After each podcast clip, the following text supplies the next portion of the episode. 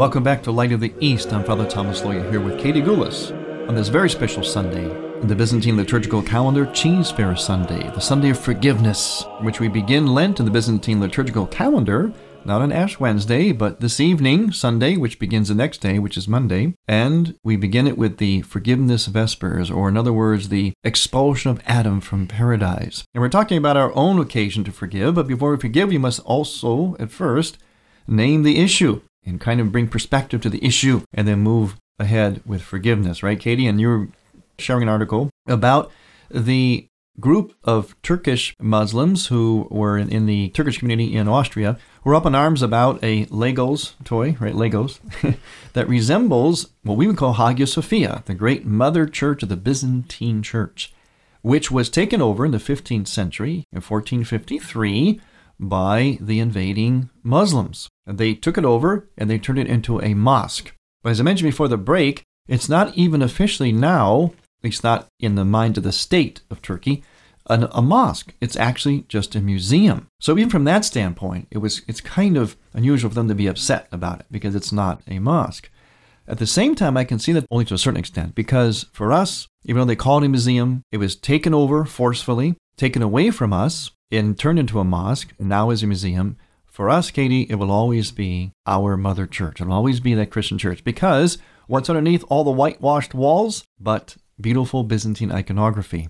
In fact, when I visited Istanbul, formerly Constantinople, before that Byzantium, when I visited that with a group of priests and religious and other lay people. We were at a conference, an Oriental Lumen conference put on by Jack Figel, who's a great friend of Light of the East. When we visited Istanbul and we went into Hagia Sophia, as we entered Hagia Sophia, we just all spontaneously bowed into the sign of the cross.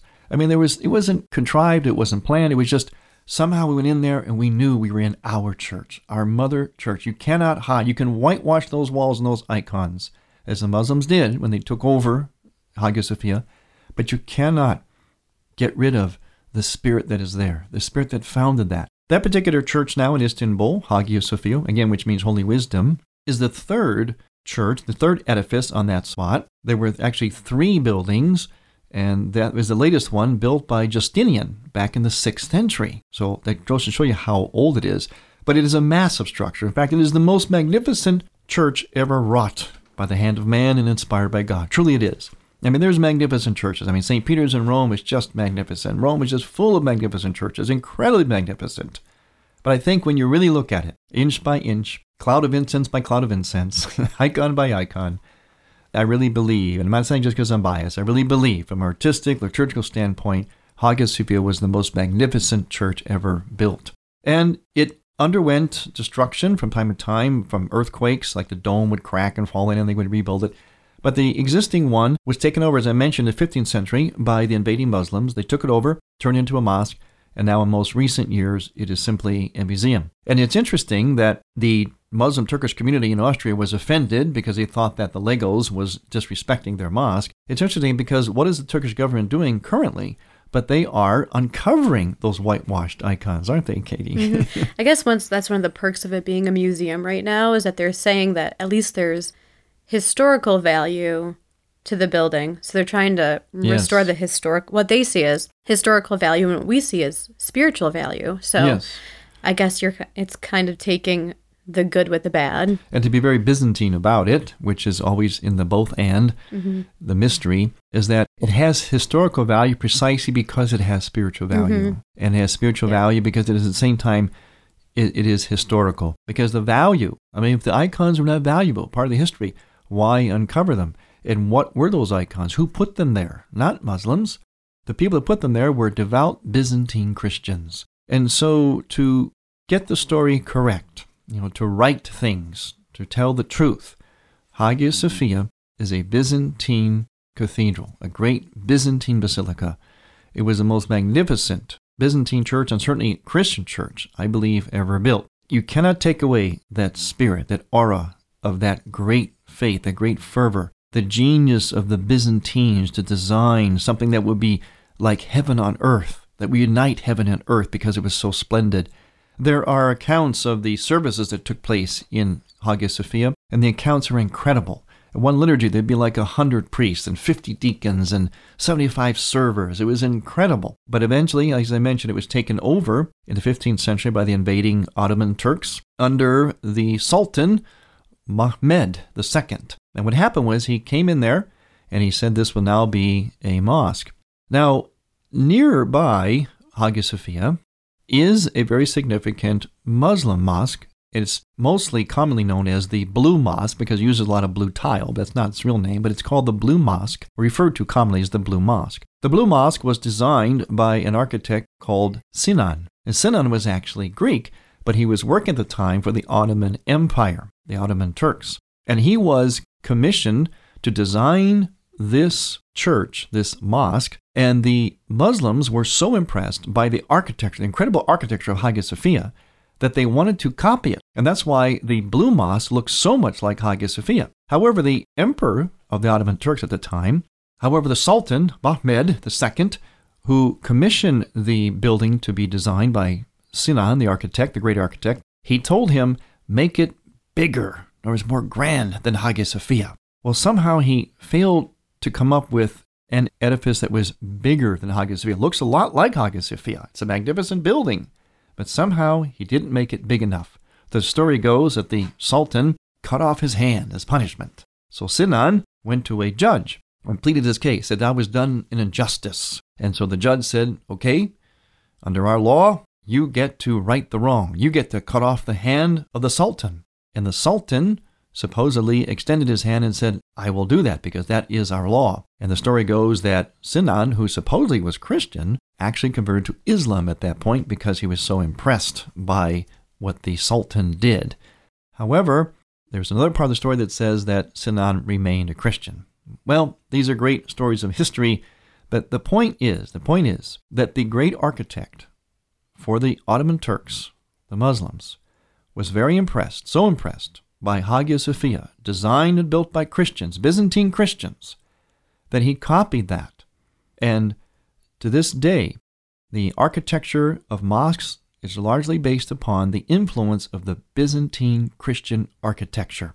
So, this is some of the truth of the story. And before we can move on to forgiveness, we must first right a wrong. We must first clear up the story, you know, tell the truth and be honest, correct the injustice, and then move on with forgiveness. As a Byzantine Catholic, and Katie, I imagine you have this similar sentiment, and growing up in America, living in America today, living in Western, modern Western civilization, with so much of the, what I'm going to call the tyranny of political correctness, I sometimes will ask the question with this talk of ecumenism and political correctness, and of course, we're all for ecumenism here at Light of the East. It's one of the things that our program is dedicated to unity in the church.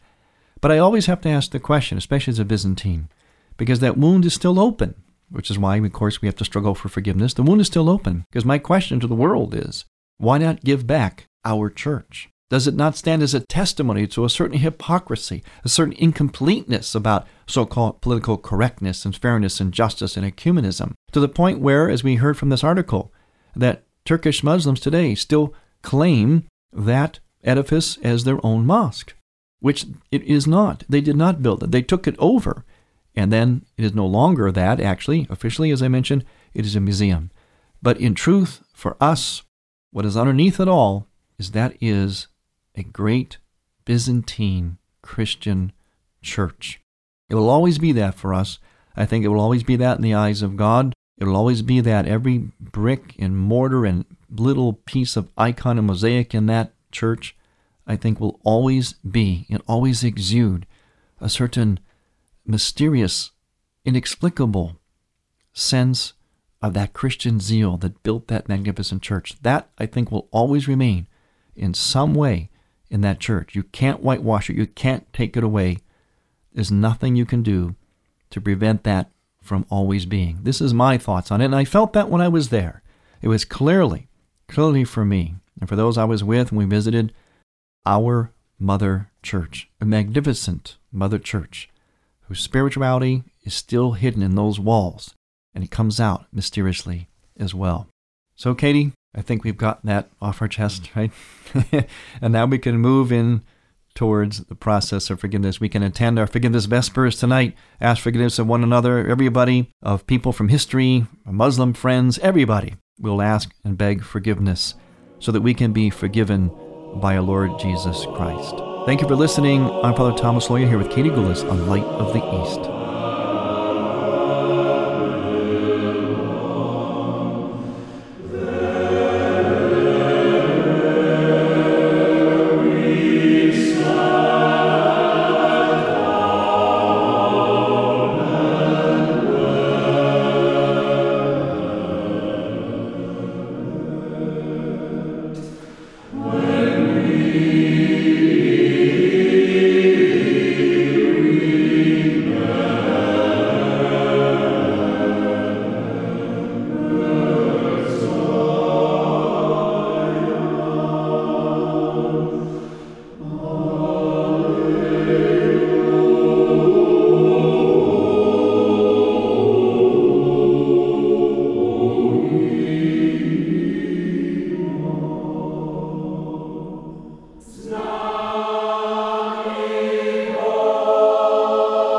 Thank you for listening.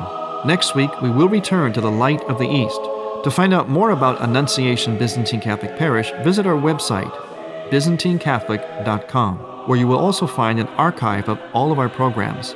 In order to continue this program with its mission of Christianity's reunion, we need your support with a donation. Any amount would be a blessing. Please make out a check to Light of the East Radio and send it to Light of the East 14610 Will Cook Road, Homer Glen, Illinois 60491.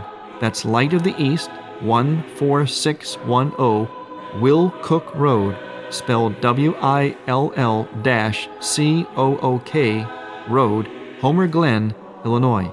From the Light of the East, a new dawn of unity is in sight. God bless you, go with God, and may God bless you and grant you many happy years.